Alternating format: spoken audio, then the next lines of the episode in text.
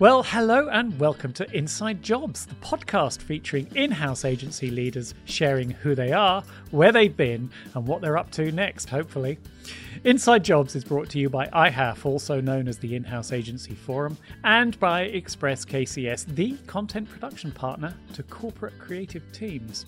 Now, our next guest, J.R. Curley, I have actually known for quite a long time. He used to work for a long standing client of ours. And then I think, uh, JR, you were the LA outpost, or at least that's what it seemed like. But now, uh, central to his employer's business, uh, you are Vice President of Creative and Content at FabFitFun. A very warm welcome, JR. Thank you so much for having me. It is an absolute pleasure, an honor to be here as well. I'm very excited to chat with you. So, um, what we're going to do is we we want to hear about your background, but before we start and d- dive into that, I mentioned that you're at FabFitFun and you've got this very important sounding title, but but put a bit of color onto that. What is it you actually do? And then we'll fill into that a little bit more later on. But uh, just give a give a sense of, of what you're up to. Absolutely, absolutely, and I think it's interesting because titles are titles, right? So I think uh, as yeah. as currently I'm the VP of creative and content, but interestingly enough, internally we actually call it brand marketing. And from our point of view, that is a, a co- collaboration between our creative and content team as well as some of our organic social and talent partnership individuals. And we're really responsible for most of the brand touchpoints we have with our members and prospective members as well. We really dive into the seasonal themes that comes with our company to campaigns we build out and do both internally and externally and almost all the visual elements that any member or anyone who's not a member would see whether it be an advertisement on television a social media post some of the writing content that you see uh, all the way to our box design itself because it's a part of our membership as you receive this really beautiful box. We really touch upon almost everything and it's it's a wonderful team to be a part of I may be the leader of it, uh, but in all reality, the team itself is so fantastic. It's just a, it's a joy to work with them. You're nearly talking yourself out of a job there, JR. You know that. You've got to be careful. But uh, you didn't start out in the in the beauty and fashion world, uh, did? Did you? So much as it'll be hard to, for anyone to believe that, but take us way back. Where you where you from originally, and what kind of environment did you grow up in? Uh, you know, I grew up in a very eclectic and interesting environment that often when I when I tell a lot of people are, are just kind of raise an eyebrow, but it is the truth. Oddly enough, I grew up most of my my childhood was overseas. Um, oh, really across multiple countries and across several continents, which which actually I think really helped lead into this design space, this creative thinking space. So I spent a lot of time in countries like Ivory Coast, Gabon, Australia, Germany, Nigeria, Somalia. There, there's more and more. But what was now really... you just weren't a free traveling child. I presume that there was uh, there was some parental uh, uh oversight with this. There was absolutely. My father happened to work for the government. Uh, underscore that, and so with that, we we okay. yeah, we typically move. Should we not delve too much into that? Then? I think we're okay. Um, okay. He's happily retired now. Uh, but yeah, we, we tended to move. I'm thinking Robert De Niro now. In, Robert, uh, in, uh... Robert De Niro. Um, yeah, man of mystery uh, is my father. Meet the Fockers is what I was thinking of. that's right. I don't. What was he doesn't job? have an he RV never let yet. on about his job. that's right. That's right. Um, yes, I remember that. That's a classic movie. Uh, in, anyway, sorry. Go on. Yeah. Uh, well, with with that moving, I think what was really interesting and you don't realize this as a child. I think you absorb things naturally. They just come to you, especially if, if your parents allow you to have that open view, which is wonderful. So every two years to four years, we would move to a different country. And with that came literally an entire plethora of sights, sounds, colors, textures, culture.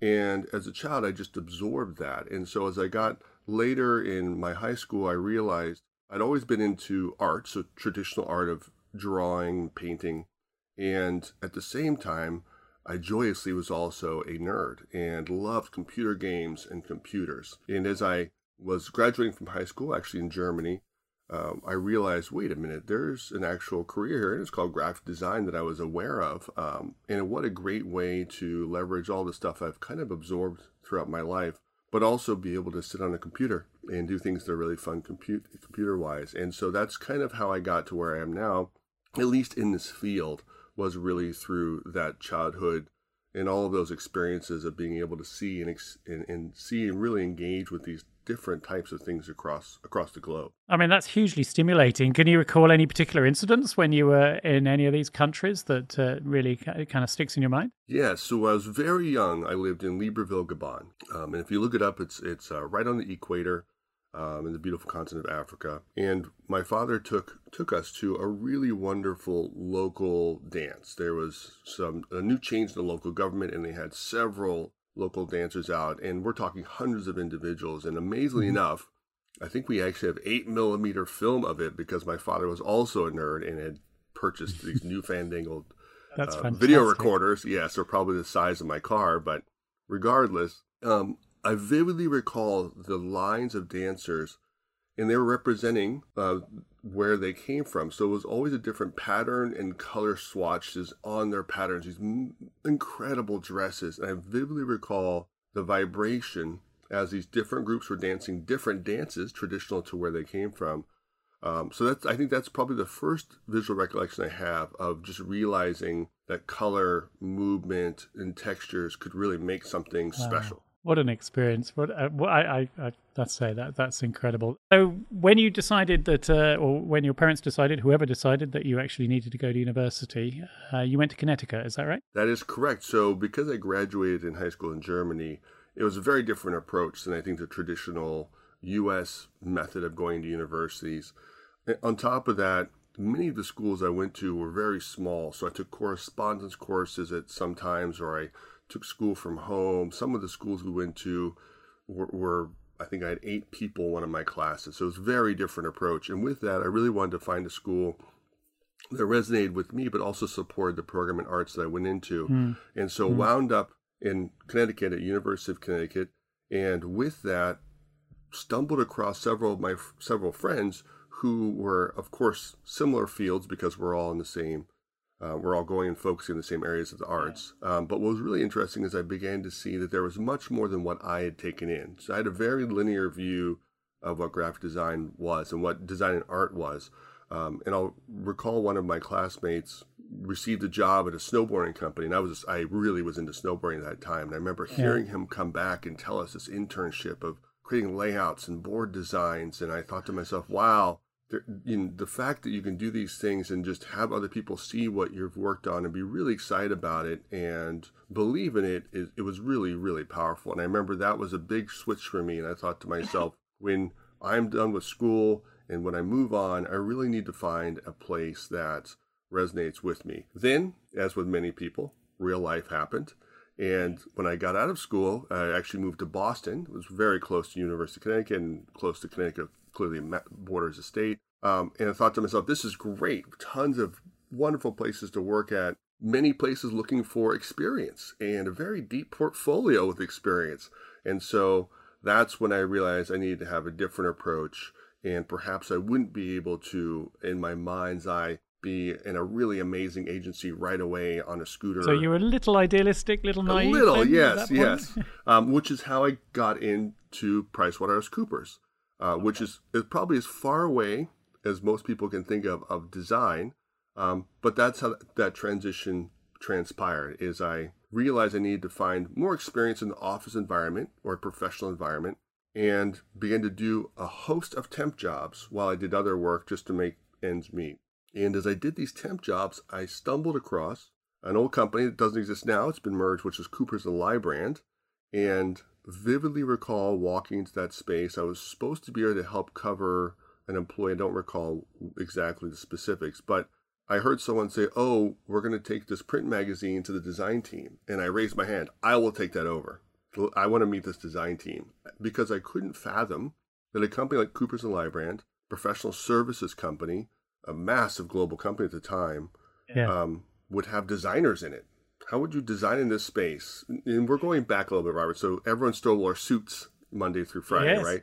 Yes. And yeah. I was so transfixed with this brand new world that literally opened to me, which was in-house design, because I'd never thought of it. I, I think I simply always thought of agencies was the only place to go. Yeah, of course. Yeah. yeah. And so I think that that's what really began my path down this in-house agency or in-house design team um, path. So you start, but you started as sort of temping then.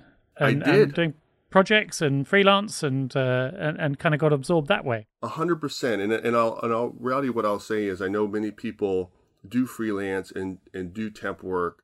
Um, I would say it was a really wonderful formative time of my career because it allowed me to experience in a very short period of time multiple personalities, multiple leadership styles, multiple team member styles, different office cultures and approaches.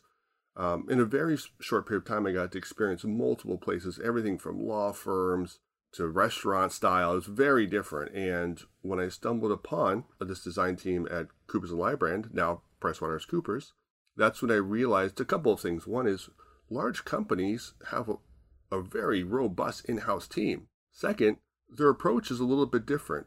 The teaming is very different, and the competition. And, and is- how would you characterize that difference? uh, you know, it's a good question. So, with my experience, I've noticed that in the in-house space, you're really working.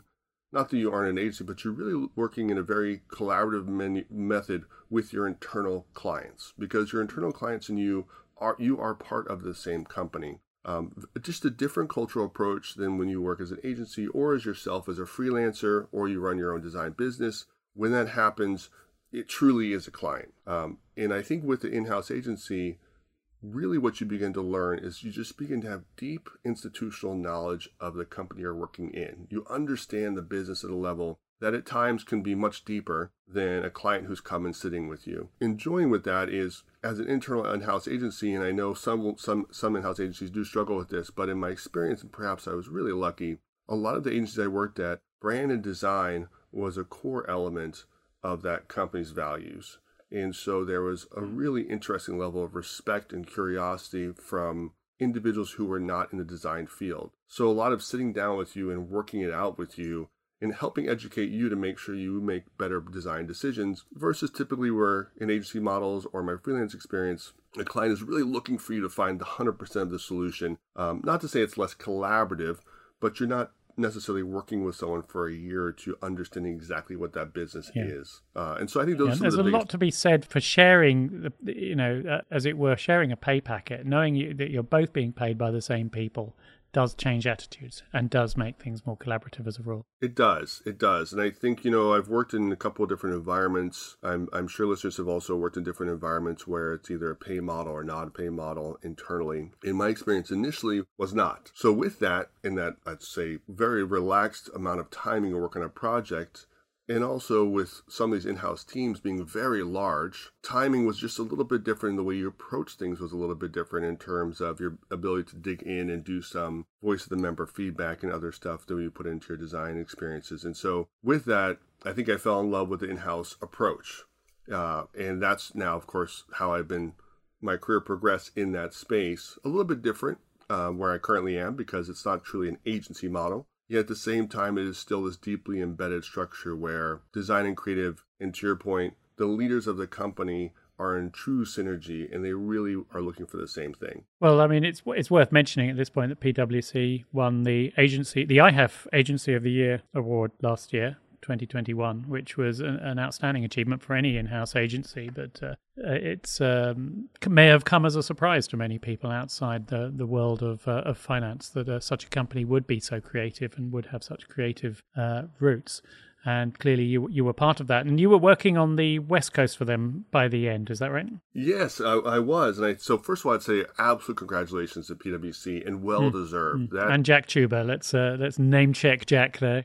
well well deserved. In real, in all reality, that team uh, is such a powerhouse in creative thought process, as well as what I mentioned earlier, a really deep skill set knowledge in the business itself. Um, PwC and other agencies like or other companies like this also they do have clients, and so they are working with their clients on these. It, there's just so much interest to make sure that the collaborative output is aligned that it's I think it really benefits the team as an in-house designer, especially for some of these larger companies. Um, much of the work that those companies do and the designers do and we did in those spaces were confidential or unshareable outside. And it was always a bit of a challenge as a designer to go to these wonderful, lovely AIGA conferences and other conferences and realize we couldn't necessarily share the work we were doing or at least not in the same way. And I remember vividly thinking about IHAF when I first connected with them, realizing this is another channel and it's such a beautiful channel that really allows agencies in-house agencies such as pwc and, and other companies uh, a really excellent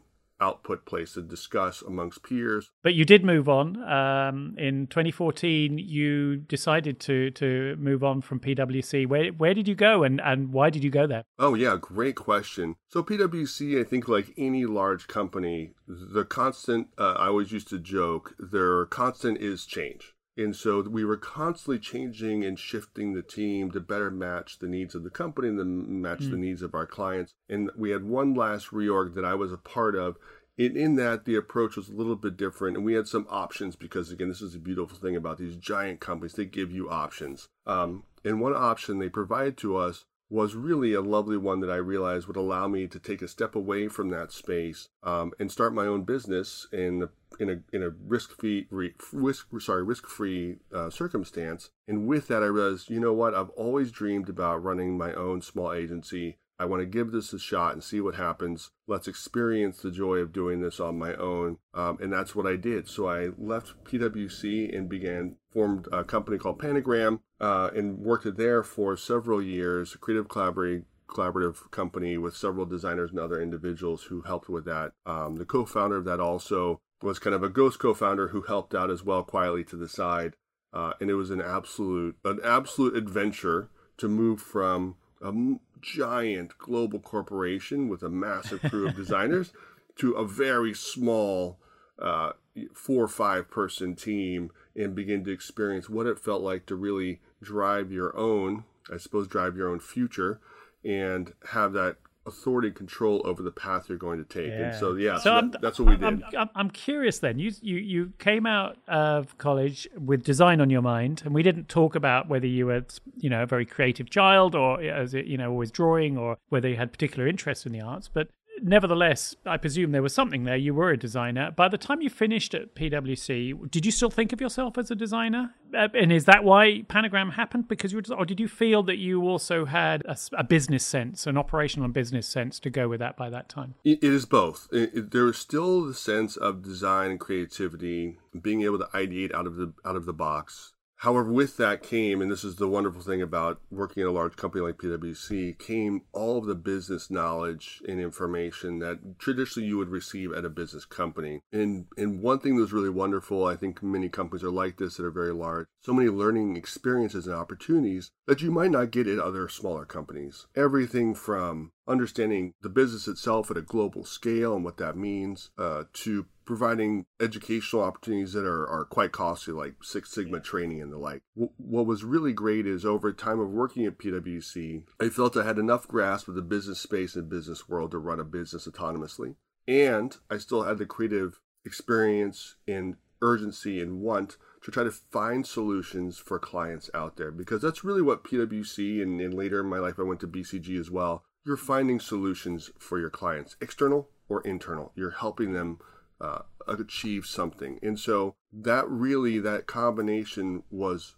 really stellar and wonderful. And I think that that's one of the, one of the hidden, the hidden pros of working in these larger companies. They may look large and mountainous from the outside, but when you get inside, they are much like many small companies. They are simply an amalgamation of many, many, many small teams who are trying to work together seamlessly. And with that comes just such a breadth of learning and knowledge, hypothetically in an odd way, much like when I grew up as a child. Every two to four years, I would move to a new country and I would learn and experience new things. Um, my time at PwC was very similar. Every two to four years, we would have a shift in the organization, or a shift in the approach, or a shift in the structure, or I'd have a new role or title. You, have, you were there for the rebranding, were you? Because they did a yes. major rebranding. Uh, Yes, yes. And so I think with that comes all this experience. And so yes, so when I when I made Panagram at the time, I realized I do want to sit now. I want to sit in person with these clients and solve these big challenges. On the flip side, I also want to have designers experience what I experienced when I was coming up and learning how to work with clients and learning what how to design and come across these things. And last but not least, PricewaterhouseCoopers, these big companies must sell. So I thought, you know what? I've also learned how to sell and be around individuals who sell and close deals. So I think that this is going to work, and let's give this a shot and give it a try and see what happens. And so went on a two year journey of experiencing that. It was a lot of fun. It was painful. It was joyful. It was everything in the middle. So uh, you mentioned Boston as well there. After Panagram, you spent a couple of years there. Boston Consulting, that is. I did. I did. So I was at Panagram, and a, a it sounds like the joke of the movies, but realistically, I stumbled across an opportunity at, at Boston Consulting Group that was, it just felt perfect. It was, the concept was really coming in and reinventing the entire North American uh, creative organization and building it they, up. They they wanted your experience of PwC as well as your kind of uh, smaller experience at Panagram, I guess. A good combination at that point. Yes, yes, and it's it's interesting because as we walk through this career progression, you're hearing as almost building blocks. As I as I learned, I think this yes. is just for any anyone really. As you learn different things, just the end package opens up more opportunities for you and you may not know what they are in advance but when you get there it makes sense right absolutely Absolutely. And I, I vividly remember uh, when I sat down at, at BCG and was outlined with what that company had thought was the right approach. Um, this was what was great because I took that business experience and realized what could work from a business perspective. But from a creative perspective, I'd also understood and worked in in-house agencies and had my own for a while. I realized there was a different way we could do this that would be successful down the long run. And a lot of companies, you brought up process and approvals. It's true, they are there. However, if you have the right leader and the right approach in the company, those processes and systems really should be supporting you. They, they shouldn't be in your way. And I think that that it, clearly the individuals you spoke to, most likely it sounds like those unfortunately maybe are getting in the way. But BCG was a bit magical where my boss, incredible, incredible woman who led our, our, um,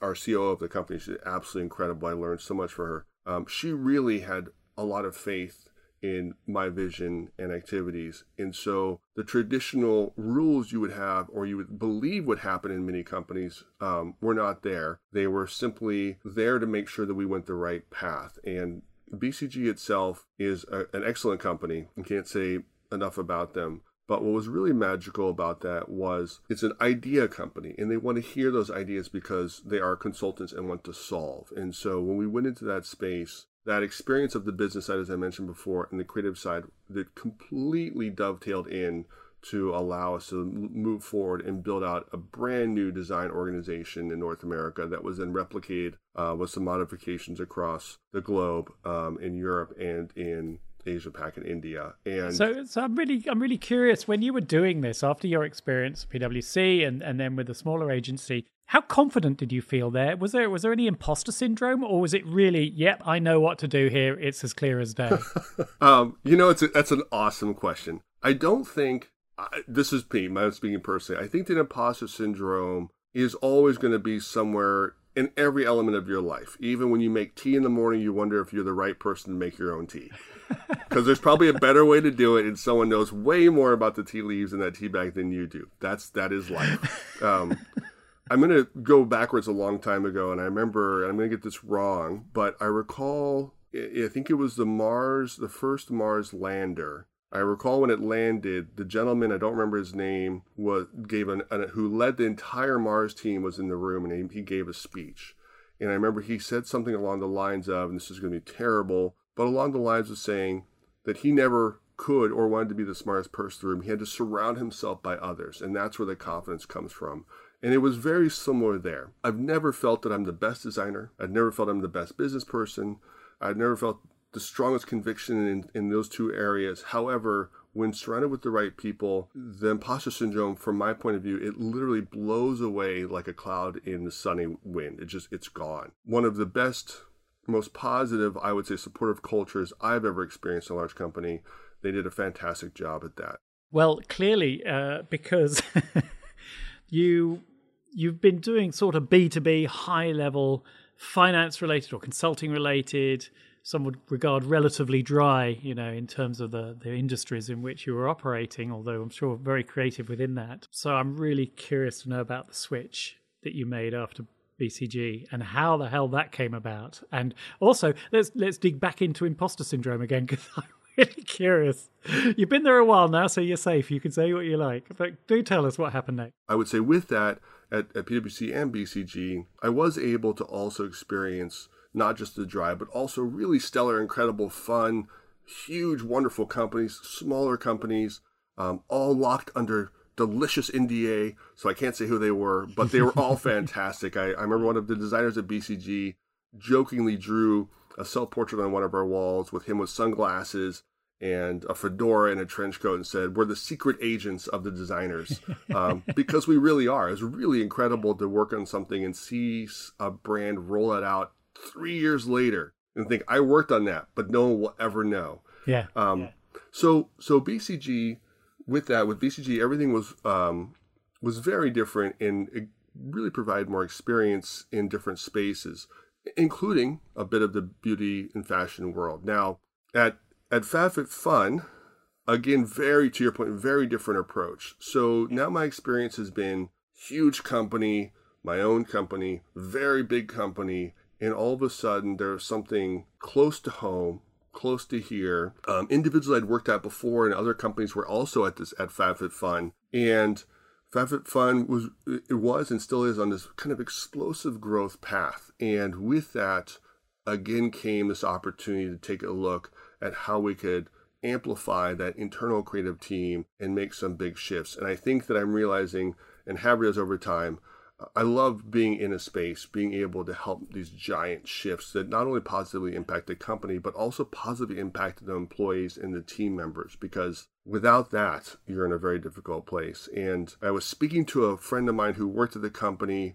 hearing more and more about it. And I thought to myself, this just feels like a really incredible opportunity um, begin to chat with them, and out of the blue, uh, as you are now aware, um, I was at FabFitFun in a very, very different world, which I believe is a really interesting cross pollination of what I would say an agency experience and feel, but yeah. is also in that in house transition space. So, not quite this big level as PwC and BCG, um, but on that path of growth. And that was what I found fascinating. And also, you know what? It's really interesting to try things that are a little bit different and always continue to educate yourself and experience more and more out there. It's just a path that I, have always been drawn to. And I realized there was so much opportunity at FabFitFun. So it really sucked me in. Also, great talking to the people there. They were so fired up and interested and really believe in the company. It's, uh, that can be very infectious in a good way. So FabFitFun. There you are. What's the first hundred days like? It's a fast-growing company. Uh, what what did they have when you got there, and uh, and how did you kind of manage that uh, transition of yourself into that business after the experience you'd had there? Lots and lots of listening and learning. Literally, um, this was a company when I came into. I realized two things. One is this is a different space, and I need to understand it more deeply. So that was the first piece. The second part was I need to talk to everyone who's been here uh, and understand what that growth has been for them. And, and was it a big department at that point? Uh, the design team is a fairly good sized de- department there. Yes, it, you know it's all relative, right? But I think that the experience I've had, design teams have ranged from my own, which was the smallest, you know, four or five, in in the you know low hundreds to fifty or so. Fairly large design teams for in-house groups, and because FabFitFun is a, has a full production arm of designers and photographers and videographers and the like, that team was a fairly good size. Um, I, and I don't know, remember the numbers around the 50s or so. Mm-hmm. Um, mm-hmm. And I and I with it, literally, like I said, was just a lot of me sitting down and learning, so I can understand what the problems are versus being told what the problems are. I really want to absorb what we can solve together as a team. Uh, you know, my approach is not to join a company and say, here's the way we're going to do it. It's to figure out what's happening, how can we team together as a group, and how can we solve together that, from my point of view, is always the best way to engage and to mm. find well, the right let's, solution. Let's dig into that with some specifics. I mean, what were the early challenges that you you had to tackle, and and, and tell us a little about how you approached those. Uh, you know, I think I, it was in the, the approaches I had to tackle are ones I believe we see at almost every company. Uh, they're the most mundane ones: process, communication, um, and structure. And those are the three biggest challenges that we had. And, and interestingly enough, I would say those are the three challenges we had at everywhere I've worked at. Uh, really understanding and streamlining your processes, making sure that things work the way they should. And process to me isn't just we submit a request and someone does it. it's also the engagement and when information comes in and who talks to who and all that good stuff. Communication is always, I think, a challenge no matter where I've been, making sure the right teams are communicating with each other. Often or not, um, I feel the design teams and creative teams in house, other groups aren't quite sure when to talk to you or even what to tell you. And that I believe is a proactive ask that most in-house agencies and design teams should take is they can go out and ask those questions themselves to help educate them. So that was a big a big, big piece of it. And you applied lessons you'd learned uh, from BCG, and PwC along the way, and you implemented some of these processes, did you, or, or was it a matter of taking and fine tuning the ones you had? It was a mixture. they already had. I mean, it was a mixture of both, and I think this comes from the business experience where a lot of us who have worked in that business space, you begin to kind of fall back into some of the, I would say, the the linchpins of what is business. So using some of those methodologies whether it be doing deep dive races, whether it being doing true SWOT analysis, um, whatever. And this is a professionalization that that they needed. They hadn't up to that point had. Oh, I mean, um, is professionalization the right word? Really? Uh, no, it's a good. That's a good question. I think, and this is just my approach. Every agency should constantly be checking this information and trying to revisit their processes and revisit the way they communicate it should be repeated growth that should be baked into that agency or that in-house team's DNA. Um, you had mentioned earlier, I think you said something about kind of stale approach or whatever it might be, but I think from a design space to be comfortable is dangerous. And they already had many, many things going in the right direction. Um, like I said, growth there is really wonderful. The team was fantastic that doesn't mean you can't always fine tune. So a lot of it was mm. fine tuning, and sometimes that fine tuning can give you so much, um, and it depends on the space. You know, generically, you probably follow Formula One. You can fine tune something by a millimeter, and that can win a race. Big difference, and it's similar, I think, in the design field, in agency fields, where these little tiny things that might seem small, they add up over time, not just in a process to reduce time and give a designer back time, but also from a morale perspective and just an overall teaming engagement perspective. So they had some really great processes in place already. When I came in, I really sat down and started to do the deep dive that they hadn't had the chance to do yet, simply because that hadn't been the focus at the time. Um, and also, well, growth growth tends to uh, consume all, really, doesn't it, in terms of attention? And uh, and and you're, you're looking at trees and can't see the wood. It's a great problem to have. Very great oh, problem yes. to have. Um, I remember working with a client when I was at Pentagram, and I remember sitting with uh, this client in their space with the the C suite and the controller, and one of them said the struggles we're having is that we're so busy and we're growing so fast, we don't look out the window. We look down at our desk, and we need to start looking out the window. What is next? How? And I think that this is very common, especially in the design field in in-house design teams um, we we are so focused making sure that day to day is done and the campaign or the creative piece we're working on is perfect. It can be difficult to look forward and say, well, where where are we going to be as a team in one year, or where are we going to be in three years? Um, all these sorts of challenges are things that I began to ask these questions and help the team start to figure out what does this look like. How can we forecast how technology will impact us in a year or in three years? How can we forecast how we think the design system should be shifting or changing in a year or three years? Um, so you're not reacting; you're you're actually setting the the agenda there. And uh, how, how big how big a department is it now? How big is the in-house agency at uh, FabFitFun? Uh, you know, it's about the same. So we're still in the 40s for the overarching team. Sorry, 40 low 40s, uh, mid mid 40s. Yeah. And do you have people whose sole job it is to look at process? Uh, I mean, how does that happen in reality now? Is that your job for you, or, or, do you have people who do that, or is it something that's ongoing, or do you do you periodically come to it? It is ongoing. So we make sure that we baked in process into again, I say this a lot, but kind of into our day to day and our DNA. So it doesn't matter what department you are, even if you're the director of photo in at FabFitFun, you're going to constantly be thinking about process in the back of your mind. Is there just a better, faster way for us to do this? Is there a more efficient way for us to do this?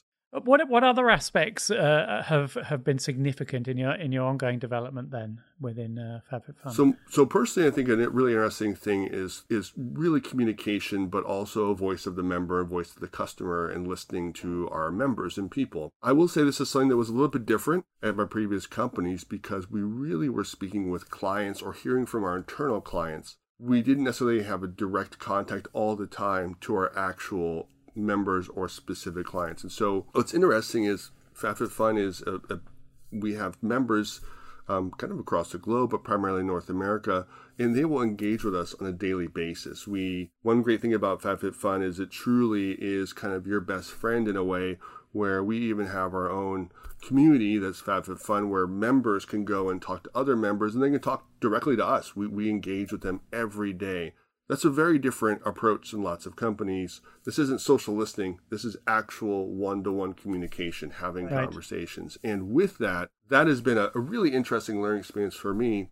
But it also just demonstrates the power of communication, not just with your members or clients, but also inside of a company, being open to have conversations. And I think that that's been one of my biggest learnings is making sure conversations are to the point, they are very clear, um, and that we're all trying to work to get to the same place together. And if we're not sure if that's the case, we validate that and make sure it is. So I'd say that's one of the biggest shifts we've I've seen. Well, you've certainly been challenged there because you got there September 2019, and uh, obviously from March 2020, things changed dramatically when it comes to being e- able to easily communicate with your coworkers. Obviously, had to work hard to enable that communication to to continue, right? And and especially because you know you weren't six months into the job when all that kicked off. Yes, it was a big shift. Uh, but with yeah, but with I think so. It's interesting. It's a it's a good call out. As I mentioned before, and I suggest this to many people. The first couple of months was really listening and understanding the DNA of the company and seeing what was happening. As with all companies, and I joked earlier, the only constant is change. There was change at FabFitFun. Um, and that change included me moving into the role to lead the, the brand marketing slash creative and content team. And with that, didn't necessarily come a shift in approach, uh, but what it did open up was a bit more communication between several members of the overarching um, company. Now, I will say though, one great thing is that for any change that comes, I always say change brings opportunity. And with that came some really interesting opportunities for us to to shift our approach and communicate a little bit differently with our internal members and external members. But also, things were really going the right direction. And I think I was lucky enough really just to help it get to where it needed to be. Um, and I think that that was another piece of that shift was the company was is growing um, with many companies versus some of these other companies um, I worked at previously, which were very established. These are companies that have been around yeah. for 100 years. Um, you know, FabFitFun is, is only, I think, a decade old and still growing. And with that, we're constantly going to change and evolve. And I would say that was more of an evolution to our next phase, um, better understanding of what the company most likely needed at the time and still needs as we move forward. And I would not be surprised, I'm sure we'll have continued evolution and see more changes down the road. But that to me is healthy. Reinvention as a result. I mean, we we've seen it all, of course, with, with social media, which um, I know is a big driver for uh, FabFitFun. And uh, well, by all accounts, we're going to see it again as uh, people start donning headsets. Yes, the metaverse. Strapping brick, bricks to their faces. And uh, who knows? I'm sure you guys are all are all testing that out to see, you know, what or how or if that's going to impact you, right? The metaverse, NFTs, Ethereum, uh, it is it's all out there, and I think we're seeing companies that traditionally wouldn't lean into those spaces now exploring those spaces. Uh, I, randomly, I was talking to someone about this last night about metaverse and, and that VR space and recalling the good old days of Second Life uh, and the experiments and failures uh, that businesses and success, some successes, had trying to move into that virtual space. I think all this is going to be very interesting. I think again, as you as we talk about growth and education and knowledge, this this is a space where it really pays to be a nerd and really interested in this sort of mm. stuff. Um, mm. Really dig into these things because, for better for worse, uh, over time, as we moved into this techn- technology based age, the fastest shifts still continue to be technology, and that all is a different place that a lot of people look into. And with that technology shift, it can be difficult to maintain knowledge and keep up while, especially as a creative, you're trying to follow design trends and design knowledge, um, but they are absolutely hand in hand and are going to create incredible shifts in how we experience brands and how we experience even each other, which can be frightening. However, if you dig into it and have the knowledge and help craft your own path, that makes it more enticing. So just one one more thing, J, JR. The uh, the question I always like to ask is whether or not your your your your company is mandated to use the creative and content team when it comes to design work and when it comes to creative work. Uh, fantastic question. Fantastic question. And I've experienced this in both realms. So I've definitely been in businesses where, yes, an absolute mandate to help manage that and where we've had to use internal resources. And that, that is all you can do. FabFitFun is not like that we can team and partner with any agency we want to, and anyone our company could reach out and work with any agency and finish what they want to. What's fascinating though is that that ask only comes if we as a creative team are unable to supply with them whatever niche ask they have. If you have a team that does have to have that mandate, it's always good to figure out why. What is driving that mandate? Is that a team restriction? that's based off the team itself, either in terms of what it can output or the headcount it has or timing? Or is that something because there are just individuals in the company who aren't aware of the skill sets and ability that internal team has? Well, I could ask you so much more, JR, but thanks so much for joining us. Uh, we learned about process, uh, always looking for a better, faster way. We learned about the benefits of not being mandated, which uh, which is interesting to me because I hear both sides of that argument quite a lot. And I just really want to thank you so much for, for joining us. Uh, no, thank you. The pleasure is mine. Thank you again so much for having me. It's been wonderful to reconnect after all this time. Um, and so, so much of a joy to be on this. So thank you so much for having me. Well, it, it's an honor having you on board. And I, I, also want to thank Emily Foster of our esteemed partners, IHAF, and my producer, Amy McNamara, for making all these things happen. And, and Prerna and the team at EKCS for handling the podcast editing so elegantly. Now, if this is your first episode of Inside Jobs, could you believe that's even possible, JR, that people haven't heard this podcast before? Then a very warm welcome. Uh, and uh, you are somewhat late to the party, though. I think we're midway through the 30s now with the episodes. And you can go to ijpodcast.com. You can find the full back catalogue there, uh, including the most popular episode of last year, which, uh, which we announced to be um, Harriet Tolpert from the IMF, who, like you, also travelled all over the world, uh, JR, as well, and, uh, and, and, and drew upon those experiences and does continue to do so at the IMF, which you can imagine is a very eclectic range of clients as well. Uh, literally every country. So, anyway, you can also go to ijpodcast.com and subscribe to our newsletter. Uh, and also, while you're there, just look me up and say hi on LinkedIn. Uh, till next time.